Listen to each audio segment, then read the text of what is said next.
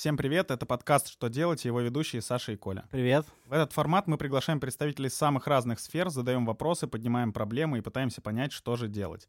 Если вы смотрите нас в YouTube, не пугайтесь, у вас не зависла картинка, просто мы перешли в формат записи без съемки, чтобы делать выпуски быстрее и чаще.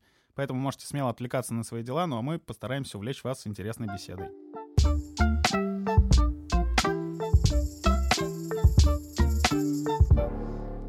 Сегодня мы разговариваем о стартапах и малом бизнесе. Попытаемся разобраться, насколько сложно запускать и развить свое дело в России. И наша сегодняшняя гостья Татьяна Борзых, генеральный директор компании «Достависта». Добрый день, Татьяна. Здравствуйте. Добрый день. Татьяна, расскажите, как вообще появилась компания «Достависта» и какой путь она прошла до сегодняшнего дня? «Достависта» появилась как идея. Это скорее даже было что-то похожее на компьютерную игру, в которой геймеры, используя там любого человека на улице, могли передать какой-то девайс одного другому. В какой-то момент мы заметили, что повторяются отправители, и поняли, что наш сервис стали использовать для бизнеса просто клиенту, которому надо регулярно что-то куда-то отвозить. И так идея реализовалась в бизнес. А как вообще происходит вот эта вот оценка идеи, что она может стать бизнесом? То есть с чего вообще начинается бизнес и как понять вот эту грань, что действительно это кому-то нужно?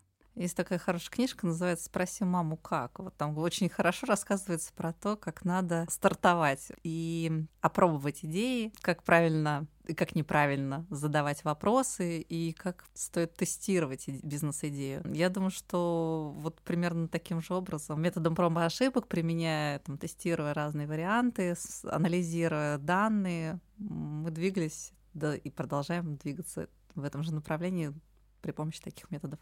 А вообще для стартапа и для любого бизнеса его быстрый успех — это хорошо или плохо? Потому что, за словом «стартап», наверное, сейчас есть такой шлейф того, что это долго, на это очень много надо раундов инвестиций, это много проб, ошибок и так далее, но есть ли какие-то примеры, когда вот сделали, выкатили, все работает, растем? Стартап для меня звучит как что-то, что должно довольно быстро подтвердить свою применимость к жизни.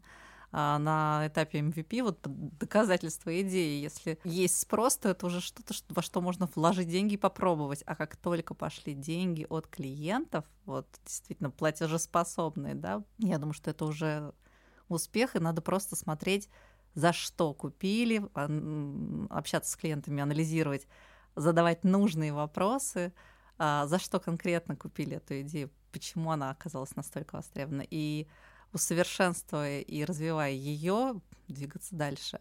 Я думаю, что если стартап — это долго, значит, это какой-то не стартап, это обычное открытие бизнеса и его построение планомерно такое по ступенька за ступенькой. Стартап, он в том и хорош, что это идея, которая движет целой командой, мы быстро движемся, быстро принимаем решения, быстро отменяем принятые решения, меняем на какое-то новое, чтобы быть эффективным быстрее. И вот этот драйв, который кружит голову, он на самом деле, и, мне кажется, толкает бизнес вперед. Мне еще кажется, что слово «стартап» — это такая индульгенция на то, что у тебя бизнес может 3-4-5 лет не зарабатывать, а развиваться, потому что, когда ты говоришь «малый бизнес», это все какое-то предприятие, все работает, зарабатывает. И вот у меня такой вопрос. Если мы говорим про стартапы, как все-таки про IT-продукты, связь офлайн и онлайн, то если не прибыль, то что является KPI в первых 2 лет и показывает хорошее развитие? Как померить успешность бизнеса, если не прибыль, которая, понятно, что откладывается, потому что надо вкладывать в развитие? Есть понятие, смотря какая прибыль, да, мы должны понимать, что есть операционная прибыль, это когда, внутри юнита единицы, оно окупает само себя. Возможно, есть какие-то дополнительные вложения в команду, в разработку, в маркетинг. Я имею в виду дивиденды, да, имею в виду. Вот чистых дивидендов, да, скорее всего, какое-то время придется подождать. Пример «Достависта», мы через полгода стали операционно прибыльными. Полностью вышли на прибыльность через пару лет. Вот, я думаю, что хороший пример. Можно держать такую планку. А по российским компаниям какой-то есть средний срез успешности шага, скажем так, до выхода стартапа в уже не стартапа, а в успешный бизнес? Сколько это времени в среднем занимает? Я буквально во вторник была на конференции «Инновации в ритейле», и там приводились данные аналитики, в том числе Data Insight, о том, что есть успешные сегменты, куда сейчас стоит вкладывать и деньги инвесторам, ну и, очевидно, стартаперы должны понимать, что это сейчас будут успешные направления, в этом смысле стоит подумать, нет ли каких-то идей этим заняться. И приводились примеры таких, которые, там, не знаю, за год выходили на IPO, а есть те, которые через 10 лет начинали как бы разгоняться и подтверждать свое право находиться вот в этом круге. Поэтому я думаю, что средних таких значений, наверное, нет. А какие, если не секрет, так как мы не были на этой конференции, какие территории? Ну, логистика, в общем-то, да, это та самая область, в которую стоит вкладываться. Она явно, ну, это видно, да, насколько мы все сейчас все больше и больше используем доставку и меньше ходим сами куда-то что-то покупать. Россия, особенно во время вот этой изоляции, особенно хорошо ощутила, насколько это востребованный рынок. Однако все смотрят за пределы России и то, как это происходит на Западе, да, и видят, что есть некая динамика примерно 7-летнего отставания от тех сегментов, куда вкладывают вот, за рубежом, да, в Америке и в Европе. Преимущественно смотрим на Америку и понимаем, что сейчас туда вкладывают больше денег, как в логистику, в доставку, в последнюю милю, но и в аналитику. И вот аналитик, наверное, это тот самый большой сегмент, куда стоит смотреть сейчас. А в России на данный момент порядка 7% инвесторов вкладывают в такие направления стартов бизнеса. А что такое последняя миля? Расшифруйте, пожалуйста. А последняя миля — это как раз то, что делает достависта. Это вот этот вот шаг от последнего прибывания товара, да, ну, обычно с магазина, до получателя. Это называется последняя короткая вот миля, желательно, чтобы она была короткой, тогда она дешевая, и поэтому вот на этом строится экономика.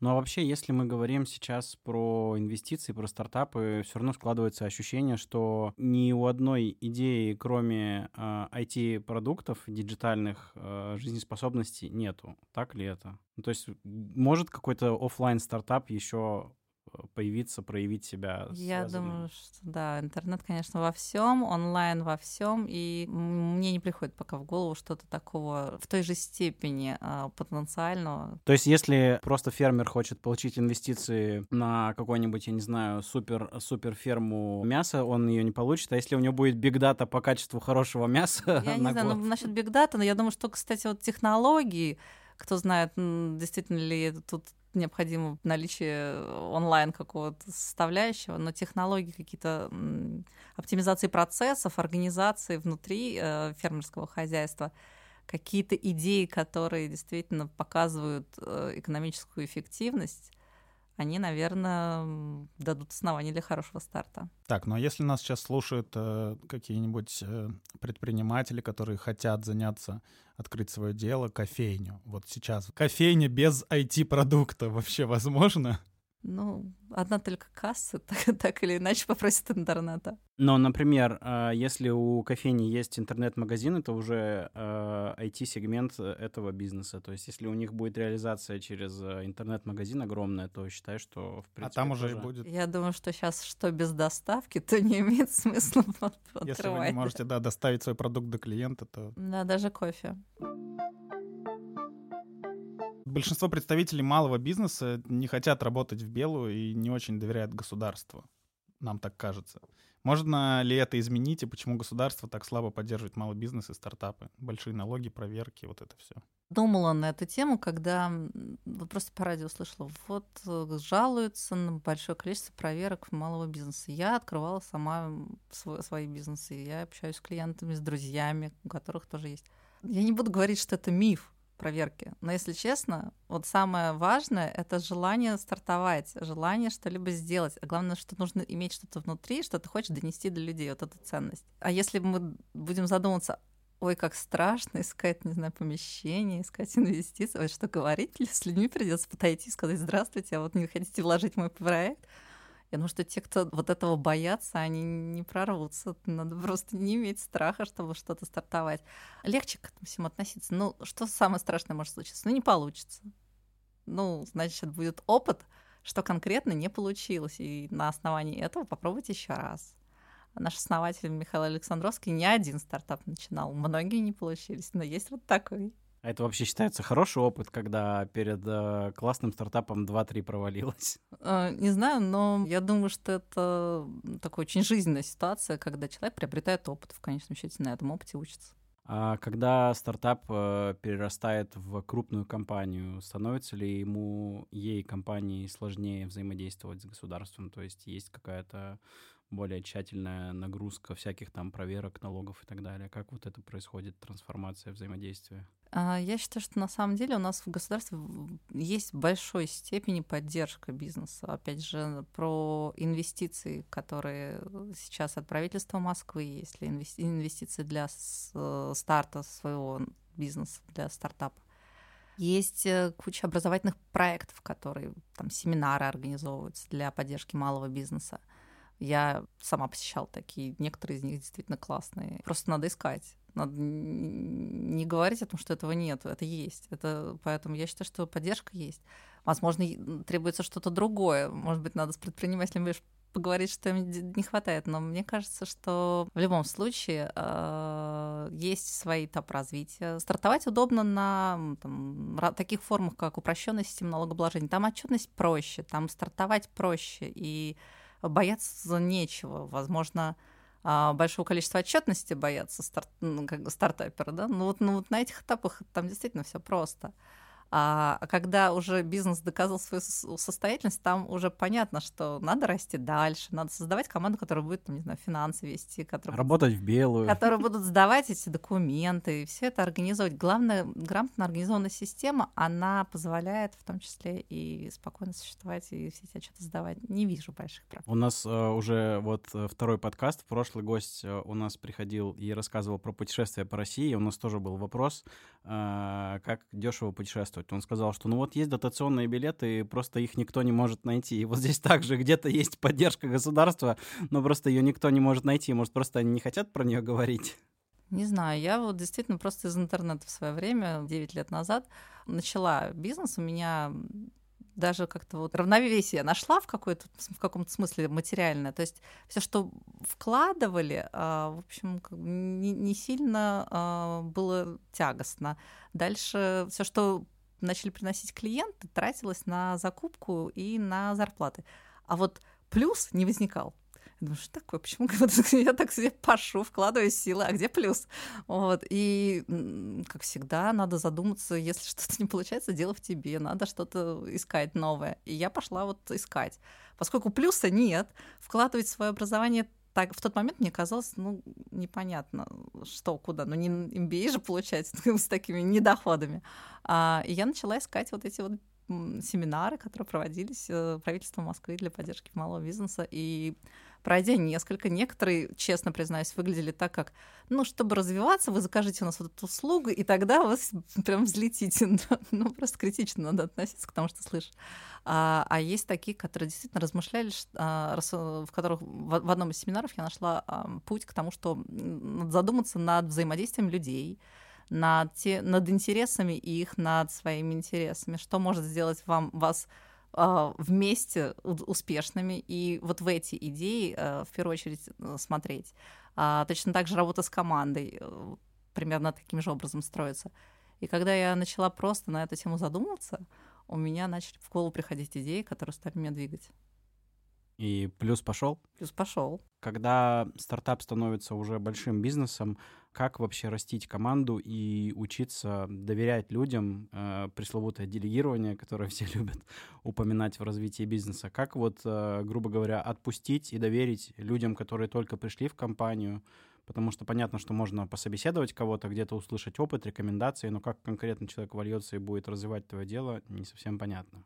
Я думаю, что для того, чтобы кому-то что-то доверить, надо доверять в первую очередь себе. И работая с лидерами для лидеров, да, то есть это получается не просто какая-то исполнительная единица, это же человек со своей позицией, который может ее обосновать. Если этот человек эту позицию доносит тебе, то он донесет это дальше своей команде. И на основании этого я обычно доверяю людям. Дальше Я предупреждаю о том, что для меня крайне важна ответственность человека за ту позицию, которую он занимает, и то делает, ту задачу, которую он берет в себя. Мы не требуем ежедневных каких-то вот прям подтверждающих отчетов проделанной работы. Мы регулярно встречаемся, обсуждаем, смотрим на результаты. Да, собственно говоря, метрики, они, в общем, всем открыты, и их можно анализировать. Поэтому нужно сделать так, чтобы система была прозрачная. И если она прозрачна, ну, для тебя, для всех исполнителей, то и другие понимают, что проверка как не то чтобы прям повсюду, да, она просто, ну, открытая система, она, во-первых, проще. Каждый может увидеть ошибку и направить взгляд. И мы все вместе вот этим взаимодействием поднимаемся все выше и выше. Если человек постоянно будет проверять другого, то сам не сможет делать ничего. Поэтому мы хотим расти, мы хотим каждый делать свою задачу, и другие должны это принимать и соглашаться. А есть про построение команды, кстати, классная книга про Ленсиони «5 пороков команды». Вот если у кого проблема с этим, рекомендую, почитайте. Там она легко очень написана, как роман, увлекательно читается, поэтому прям советую. Когда компания становится крупной и команда тоже становится большой, часто возникает такая бюрократия, что каждый человек вот за пределами своей ответственности не хочет ничего другого брать, потому что это рушит его тайминги. И, ну, тайминги и вообще структуру работы. И получается, что каждый вот работает в своем куске и не хочет делать как бы другого. И получается, что все как бы в маленьких своих кубышках делают какой-то кусочек работы, а большой картины в целом не видят. Вот, мне кажется, у большинства компаний такая есть проблема. Вы мне сейчас такую корпорацию прям нарисовали. Это наша боль, когда мы работали в рекламных агентствах просто. Ну, это реально вот в российских компаниях даже корпорации или огромные международные и их представительства в России, это реально вот просто по опыту у всех одна большая картина. Чтобы человек принял какое-то решение, он его никогда не примет сам, ему нужно на 6 ступеней вверх подняться, согласовать это займет 3 месяца, но сам решение не примет. И это вот как бы затягивает весь процесс какого-то вот развития. Мы такую большую иерархию надеюсь, никогда не построим. У нас не всегда идеально, но в процессе построения, мне кажется, очень удачно получается уже матричная система, когда каждая команда имеет своего лида, который, в общем, на самом деле решит все. Если бы мы ждали по 3 месяца согласования какого-нибудь старта, где бы мы были сейчас? Ну, точно не там, где мы сейчас. Надо искать те места, где мы тратим время. Время — это самый-самый важный ресурс. Какой вообще идеальный может быть баланс вот, или структура идеальной компании, возможно, несуществующая, на ваш взгляд, которая бы давала людям и свободу, и ответственность, и при этом они четко делали свою работу? Главное, чтобы люди понимали общий интерес. Да? Не интерес своей задачи, что она самая важная, а какую роль вот эта твоя задача имеет для общей цели, общей задачи, общего результата. Чтобы не получалось, что моя задача самая важная, потому что я хочу быть хорошей, но при этом пусть все как бы упадут и не сдвинутся с места. В конечном счете пользы от твоей задачи не будет никакой. Поэтому вот эту мысль главное доносить, и тогда оно движется. Иногда напоминать приходится. В людях человеческое часто просыпается, и хочется быть хорошим. Вот. Но надо напоминать, что главное быть цельным. Да, мыслить шире и выше. Как улучшать свой продукт и работать с негативом, если в России все вечно всем недовольны, много хейта ко всему, что угодно? У всех есть свое мнение, это у вас тут не так, это у вас неправильно, а вот посмотрите, как там. Кстати, про Достависту много негатива в сети. Жалуются курьеры. Ну, вообще работа тяжелая, да и платят за нее, к сожалению, ну, так принято, что не очень высокая оплата. Поэтому пожаловаться и поругать поводов найдется много. А те, кто довольны работой, они, в общем, работают. Они в этот момент заняты, они заказ везут, у них руки заняты, они с коробочкой. Точно так же с клиентами, как, конечно, я прекрасно понимаю, что когда обидели, когда подвели, в логистике это вот та самая область, где все косячат. Хоть там в каком-то доли процента, но не бывает чуда, вот чтобы все идеально. Поэтому в любой момент возникает какая-то жалоба. А вот когда все хорошо, кажется, что это норма. Вот это удивительная российская особенность, да, мы принимаем как норму, когда все хорошо, и когда что-то сломалось, тогда вот прям безобразие, надо жаловаться. Как с этим работать? оптимистично, да, слушать, внимательно изучать. Я считаю, что негатив — это точка роста, да, когда много негативных или то, чего не хватает идей, понимаешь, что в этом есть потребность. И внимательно изучая такие вот отзывы, можно найти то, что позволит компании развиваться еще лучше. Поэтому мы благодарим. Мы спрашиваем, порой напрашиваемся на критику для того, чтобы искать новые пути и совершенствовать свой продукт. И мне кажется, это чаще всего происходит в Фейсбуке. Место, где люди любят ругаться с брендами и предлагать идеи. Просто я слежу все время за своей френд-лентой, когда кто-нибудь тегает какой-нибудь бренд, и начинается просто там холивар на полстраницы. Но, с одной стороны, думаешь каждый раз, хватит уже, пожалуйста. Вы тут, мне кажется, уже какие-то бонусы выпрашиваете у людей. Но, с другой стороны, реально, мне кажется, это единственное место, которое не просто выливает негатив, а люди могут там что-то предложить, наверное. Ну вот мы недавно обсуждали курьер, там еду нам доставляли, что опаздывает, там задержался, большой трафик, мы такие понимаем, да, но вот там поздно сообщили, да. Но люди начинают писать, я вот с другой стороны тоже подумал, вот опоздал к тебе заказ на час, на сутки, все равно на сколько. И ты сразу начинаешь в этот же момент писать там пост, жаловаться, всех отмечать, выпрашивать какие-то бонусы, писать петиции. Но ничего, что до этого тебе типа 3 года доставляли всегда в срок и как у них написано на сайте. И сейчас человеческий фактор просто или там внешние факторы какие-то не позволили доставить срок, и ты сразу же побежал. Это как во дворе жаловаться. Но к хорошему быстро привыкаешь. Мне кажется, просто потребительская эра всех сильно избаловала, скорее всего. Да. То есть раньше мы Почту России ждали, и сейчас ждем, вот я жду уже месяц почти, и ничего, никто не жаловался, все жили нормально, а сейчас все привыкли все в один клик, в 1 секунду, в 10 минут, в час, и поэтому задержка — такое дело. Говоря от Почты России как раз про конкурентов в целом, как работать и как быстро улучшать продукт, когда вот ты видишь на своем поле каких-то крутых конкурентов, которые быстро появляются и, возможно, быстрее тебя растут? Что в этом случае делать? Я анализирую текущую ситуацию на рынке и понимаю, что на рынке вот экспресс-доставки игроков, возможно, должно быть больше, потому что потребность больше. Наличие конкурентов — это только подогревает спрос, подогревает всех участников. Мы быстрее развиваемся и быстрее ищем, чем удивить клиента. Я думаю, что это хорошо. Есть очень высококонкурентные рынки, там прям очень трудно заходить. Если сейчас большой спрос, а потребность полностью не удовлетворена текущими игроками, ну, логично, что они появляются. И хорошо, что они появляются. Мы будем стараться больше. А вот говоря про конкуренцию и спрос, многие придумывают идеи стартапов, даже вот кто-то из знакомых у меня был, кто просто, например, ездит на ярмарки франшиз, там еще что-то, ходят, смотрят. Что является стартовой точкой вот в придумывании идеи? Сама идея или же все-таки анализ того, где меньше конкуренции? Универсального рецепта нет. Могу только сказать, что творчество, оно всегда имеет какую-то почву у человека за спиной, требует знаний каких-то, и только тогда появляются идеи.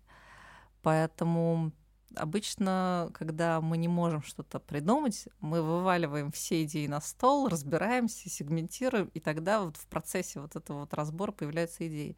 Я думаю, что и с стартом, чем бы хотелось заняться, нужно, во-первых, оценить критично, что умею, что знаю, в чем уже разбираюсь, в чем являюсь экспертом, где я могу вообще другим что-то дать, и смотреть во все глаза вокруг, анализируя, что, в чем есть потребность людей, чего мне самому хочется, я не могу найти. Наверное, так. А если конкуренты запускают, внедряют какую-то новую идею, каково вам или другим конкурентам подсмотреть и внедрить ее тоже? Или борьба за идеи и за быстроту внедрения каких-то новинок? Я думаю, что идеи, они вообще витают в воздухе, как бы это банально ни прозвучало. И я уверен, что вместе с конкурентами мы обычно думаем об одном и том же и запускаем, может быть, в разной последовательности одни и те же вещи. Поэтому подглядеть и сделать, повторить, это на самом деле большой временной лаг. Это понадобится до такой период, учитывая нашу быструю жизнь, не знаю, полгода на реализацию подсмотренной идеи. Там уже человек, они уже идут вперед с этой идеей, они уже обкатали рынок, они уже собрали всех заинтересовавшихся. И придется создавать что-то сверх, да, с дополнительным плюсом, что надо будет предложить, сказать, а у нас вот так же, только вот еще вот этой вот важной штучкой, вот она вам прям нужна, и смотрите, какую оптимизацию она там вам даст, какую пользу, какое удовольствие добавит и так далее. Ну, короче, подглядывание есть двигатель прогресса. Подглядывание, я думаю, что смотреть на мир надо вообще всегда. Как и где искать инвестиции в России? Я понимаю, что это может быть темой отдельного подкаста, но давайте кратко, как вы думаете? Я думаю, что надо сначала поискать в ближайшем окружении, позадать вопрос, как это делается. Есть, не знаю, бизнес-ангелы, например, у них есть сайт, там можно вообще прочитать, как это делается. Вот. Это все есть, и буквально на инновациях в ритейле во вторник рассказывали истории про то, как, что нужно и как просто получить инвестиции. Разумеется, надо доказать свою идею, презентовать как-то, подтвердить, что есть действительно этот спрос, что есть действительно потребность, что ты знаешь, как это сделать, что у тебя уже есть, не знаю, команда. Потому что первое, на что будут инвесторы смотреть, это наличие команды, потому что еще может не быть покупателей, может не быть до конца созданного продукта в том виде, в каком он должен быть. А если требуется производство, так на него как раз деньги-то и просят. Но если есть команда, а у команды есть опыт, и есть подтвержденные вот какие-то результаты за спиной, то инвестор понимает, что да, люди крутые, они сделают. Ну, вот, собственно говоря, это является подтверждением для них, и будущих инвестиций для... То есть, возможно, даже сама идея может быть сырой и вторичной. Главное подобрать вот и описать хорошо в презентации команду. Ну, ее нужно очень хорошо понимать. Она может быть не реализована технически до конца. Она, ну, там, бета-версия приложения вполне годится для того, чтобы показывать инвесторам. Мы тоже обсуждали здесь тему инвестиций и стартаперов, опытных стартаперов, которые на рынке открывают какой-то стартап, очень умеют хорошо искать инвестиции, привлекают инвестиции, доходят до второго раунда, стартап никуда дальше не двигается, они хорошо зарабатывают на зарплате, живут 2-3 года, развивают стартап, потом он не срабатывает, все это закрывается, и они идут дальше, ищут новые инвестиции на новый стартап, и так вот живут от неудачного... Круговорот стартапов в природе. Круговорот, да, неудачных стартапов, но они очень хорошо, они уже опытные, и они очень хорошо умеют привлекать инвестиции. Мне кажется, что это люди, которым хорошо вот в этом состоянии, в драйве вот этого постоянного создания чего-то, когда ты никому ничего не должен, грубо говоря, просто какой-то безбашенный вечный креатив, ты что-то делаешь. Мне всегда важно, что я делаю для других людей. Просто если мы что-то начали, и я объединяю вокруг себя людей, целые там, сотни их уже, будет просто неинтересно останавливаться. Мы же все вместе куда-то хотели. Мы целимся прям, ну не знаю, до Луны там, или какие-то цели такие должны быть. Поэтому все вместе, каждый по отдельности, а в сумме дает гораздо больше, чем просто плюс, хотят добиться новых результатов. И если что-то не получается, останавливать это, тормозить, мне кажется, ну просто несерьезно. Давайте попробуем по вашему опыту разобрать частые, возможно, ошибки, там 3-4, которые не позволяют стартапу перерасти в успешный бизнес. Я не могу сказать какие-то ошибки. Есть предположение, что, возможно, не совсем правильно там, распределение инвестиций может сказаться на том, что будет неуспех. Возможно, следование не за той идеей и неверно считанный результат на самом старте. Да? То есть нужно как бы отслеживать динамику постоянно, не допускать того, что мы идем не туда. Да? Чтобы не получилось что-то, мы шли на юг, вдруг когда сугроб, споткнулись, а сугроб поняли, что не туда шли. Я думаю, что важно следить за тем, насколько вовлечена команда, насколько они действительно хотят с тобой работать и создают именно то, что хочешь ты. Вот эти вот синки постоянные, да, и они важны, чтобы не получилось то, что команда развалилась сама, ну, потеряв какую-то общую идею. Вот как раз эта обобщающая история про ценности, которая объединяет людей, с ней, наверное, все-таки не надо затягивать, да, чтобы не получилось, что все рассыпалось, потому что люди были разные, ну, наняты по принципу компетенций, а не ценностного соответствия всей предыдущей, другой команде, которая уже все это начала. Такой список ошибок, которые как будто бы невозможно предусмотреть на старте, то есть это настолько просто непредсказуемо. Нет, надо жить в этом, да.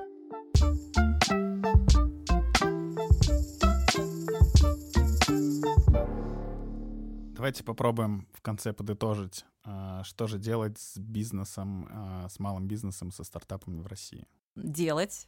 Ну, однозначно, как бы из вариантов делать или не делать, я считаю, что всегда что делать. Думать, считать, спрашивать, задавать правильные вопросы, пробовать разные варианты, анализировать и, главное, не унывать. Иногда, когда очень сильно устаешь, хочется сказать, ну, может, не надо. Это называется слабина. Не надо ее давать, надо вперед. Спасибо. Николай, ты что думаешь, что делать нам? Тобой. Надо будет пересмотреть бизнес-план. Да. Нет, на самом деле просто все те ошибки, которые вы назвали, в целом мы тоже их набили там на своих руках, ногах. Это все действительно только опытным путем проверяется. Ну и самое и страшное, и интересное, что это все вообще невозможно предугадать. Главное, наверное, все-таки верить в идею и на ходу ее трансформировать. Вот тоже так часто бывает и там по нашему опыту, и, ну, хотя у нас не IT-продукт, у нас продакшн-студия, но, тем не менее, мы начинали вообще с одной идеи, а выросли в другое. То есть у нас начиналась идея с того, что мы будем просто делать свои YouTube-проекты, не работать с рекламными агентствами, из которых мы уволились, а в итоге мы пришли к тому, что рынок требует того, чтобы мы работали с клиентами как агентство и как продакшн, то есть и в этом плане мы были гибкими для того, чтобы больше денег заработать. А в результате создали свое. Да, то есть тут как раз вот, наверное, хочется от себя тоже добавить, что надо быть гибкими и постоянно меняться, не бояться. Потому что кто-то боится и говорит, нет, у нас была на старте такая идея, будем ее до конца гнуть. Да, про... Но спиннеры никому уже не нужны. Да, про компромиссы это очень хорошо. Мне кажется, нужно быть компромиссным в актуальной вообще повестке дня. Мир меняется каждые 2 часа, наверное, уже каждый час. Мы вот сейчас сидели, сейчас выйдем, там что-то другое, я уверен. И, наверное, сейчас делать бизнес и планировать какие-то длинные отрезки, типа 2-3-5 лет, наверное, немножко странно. Для крупных понятно, для маленьких нужно быть, наверное, гибкими и планировать все эти пресловутые скрам-системы в IT, когда ты... Ну, это очень классная история, когда ты очень маленькими отрезками, очень понятные цели быстро достигаешь, выполняешь. Мы вот сейчас живем, мне кажется, в таком скрам-мире, где у тебя есть неделя, месяц, год максимум, и в нем надо быть гибким и но наш шаг 3 месяца. Да, наш шаг 3 месяца, но на самом деле все равно есть короткие идеи и требующие мало времени выполнения, есть большие идеи, которые надо действительно порубить, слона надо есть по частям. И надо отмечать каждый достигнутый результат. Надо его понимать, вот сказать, вот мы этого хотели, он действительно это нас туда ведет? Да, классно, идем дальше. Отмечать бутылочкой шампанского. Ну, надо отмечать, просто указать, что мы это достигли, а если это действительно важно, и с шампанским, и с пивом, я не знаю, кто что любит. Хорошо, спасибо большое, было очень интересно и полезно побеседовать. Спасибо всем, кто послушал новый выпуск подкаста «Что делать?». Сегодня мы говорили про стартапы и малый бизнес. Ставьте лайк, подписывайтесь на наш канал, пишите в комментариях свои идеи и слушайте этот подкаст на всех аудиоплатформах. Пока. Всего доброго.